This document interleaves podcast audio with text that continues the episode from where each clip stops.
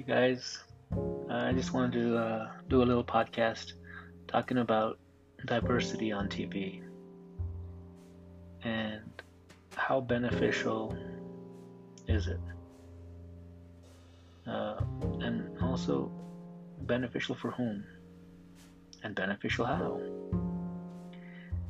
Uh, I hope to answer these questions with a few articles and a few documentaries I got from Kanopy on CNM Library database. The first was Latinos Beyond Reel. It's a documentary about how Latinos are portrayed on screen. Now, in the documentary, the interviewer asks children from ages of about 7 to 12 about their heritage and how they know that they are Latinos, and if they can think of any Latino superheroes or famous Latin or Hispanic characters, to which they replied, no. Now, it's a perfectly good question to ask how. However, the Hispanics who are talking about the portrayal of Hispanics and Latinos on TV being misrepresented and playing on stereotypes don't see that the Latinos and Hispanics playing the stereotypical character is perfectly okay, is perfectly okay with playing that character. Perfect example of that would be actor Danny Trejo. Uh, he always plays a gang member or a drug dealer or worse. And he has no shame in playing that type of character because he does not feel that he is misrepresenting that role. Now, the second documentary is from also from Kanopy, and it's titled "Off the Straight and Narrow," which talks uh, which talks about gays, lesbians, and bisexual people, and how they have been misrepresented on screen for decades, and how they are still not represented well on screen. Now, again, a perfectly good argument, and how the characters who play gay, lesbian,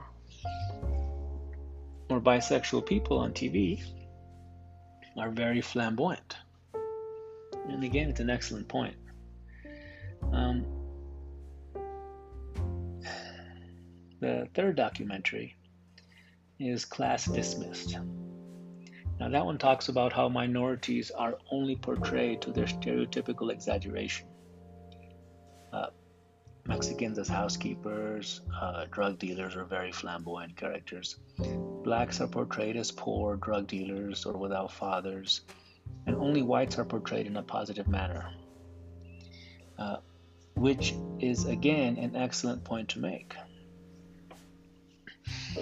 Now, the fourth is an article from uh, UCLA Newsroom titled Diversity Improves Among TV Actors, but Executives Still Overwhelmingly White and Male.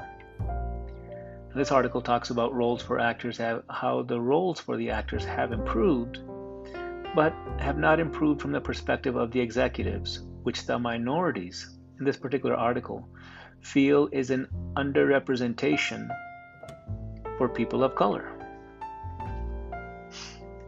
The fifth article is from Time.com titled There is No Such Thing as Too Much Diversity on TV, which also feels those persons of color are not represented well in TV and movies. However, the article does stipulate that even though there are more characters on TV that are minorities or persons of color, more still needs to be done.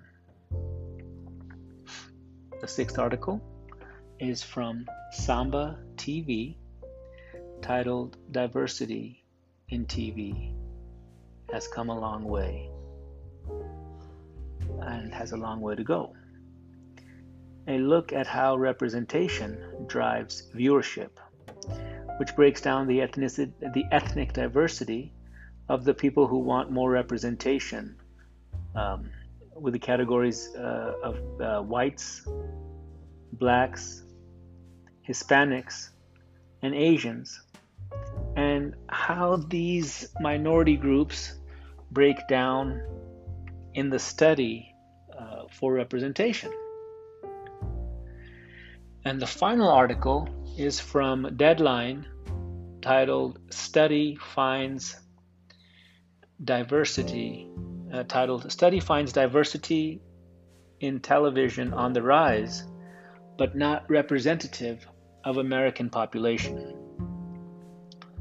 Now, this article shows how more and more minorities are represented, uh, but somehow still people continue to gravitate towards the straight white men, or at least how, uh, or at least how they portray themselves on screen. Um, now, after reviewing these articles and documentaries, what I took away from it was that the general theme is that people just seem unhappy. Now, the idea starts out good um, for everyone to be represented, to be heard, uh, to know that you matter. Um, but at what point is it enough?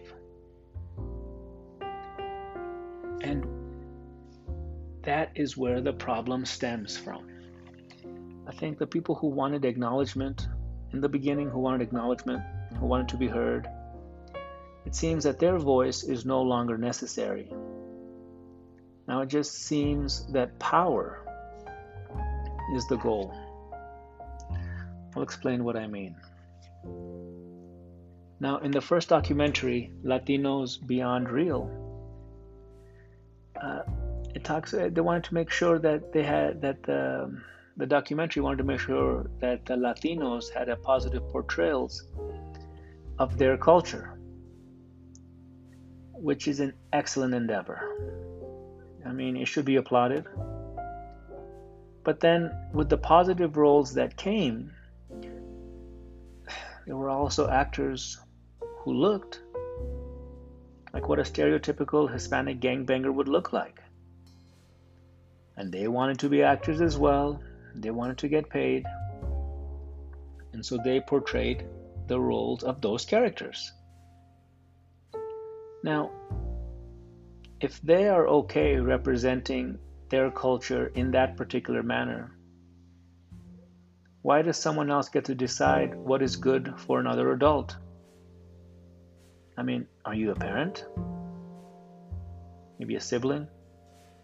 Certainly a spouse, right? At the very minimum, are you a relative of any kind? And if not, then leave people alone. Isn't that the goal? Is everyone should be left alone? Right? This next documentary was uh, titled Off the Straight and Narrow. Now, that documentary talks about gay, lesbian, and bisexual people wanting to be left alone, to part, you know, who want to be left alone as they uh, participate in adult behaviors in the bedroom. Another noble goal: leave people alone. But it seems that now it has become a movement of forced acceptance. That only tolerance for that particular lifestyle or view is acceptable, and anyone who deviates will be shunned, which seems kind of the antithesis of what its goal was from the beginning. The third documentary, titled Class Dismissed, uh, talks about minorities and how they're portrayed on screen. Uh, first off, I want to say that hard work is to be appreciated Hundreds of millions of Americans toil away every day, right? Burning the midnight oil, burning the candle at both ends, trying to make ends meet for their families. A lot of whom struggle to provide stability for their families.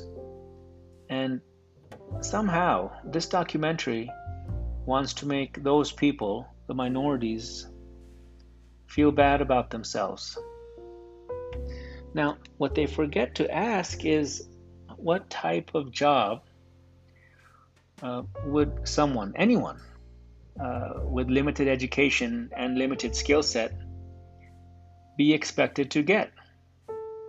Right now, they all can't be CEOs. And if someone is content being a housekeeper, why would anyone want to make them feel bad? If someone is happy being a gardener, Why is that a bad thing? Right? I mean, gardeners are usually self employed. Why wouldn't we applaud that? Like, way to go, way to take initiative to be your own boss. Yard work. Right? Why does it have to be in that particular manner? Why do we have to look down on that? Now, the other four articles from UCLA, Time, Samba, and Deadline. Now, four different titles from four different publications, but somehow they all manage to argue the same thing that diversity on screen has improved, but there needs to be more. More work still needs to be done.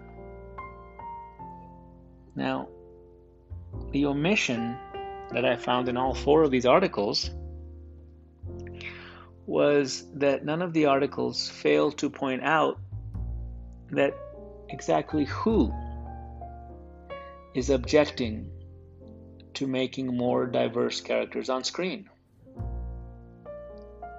What seems to be the general consensus is that people object to is uh, taking a long, well established character and having it fill some sort of diversity quota. Why are people trying to co op established characters? Now, why would you want to appropriate appropriate another character's identity? Is it just so is it just because you can? Now, what started out as wanting equality of opportunity has become equality of outcome.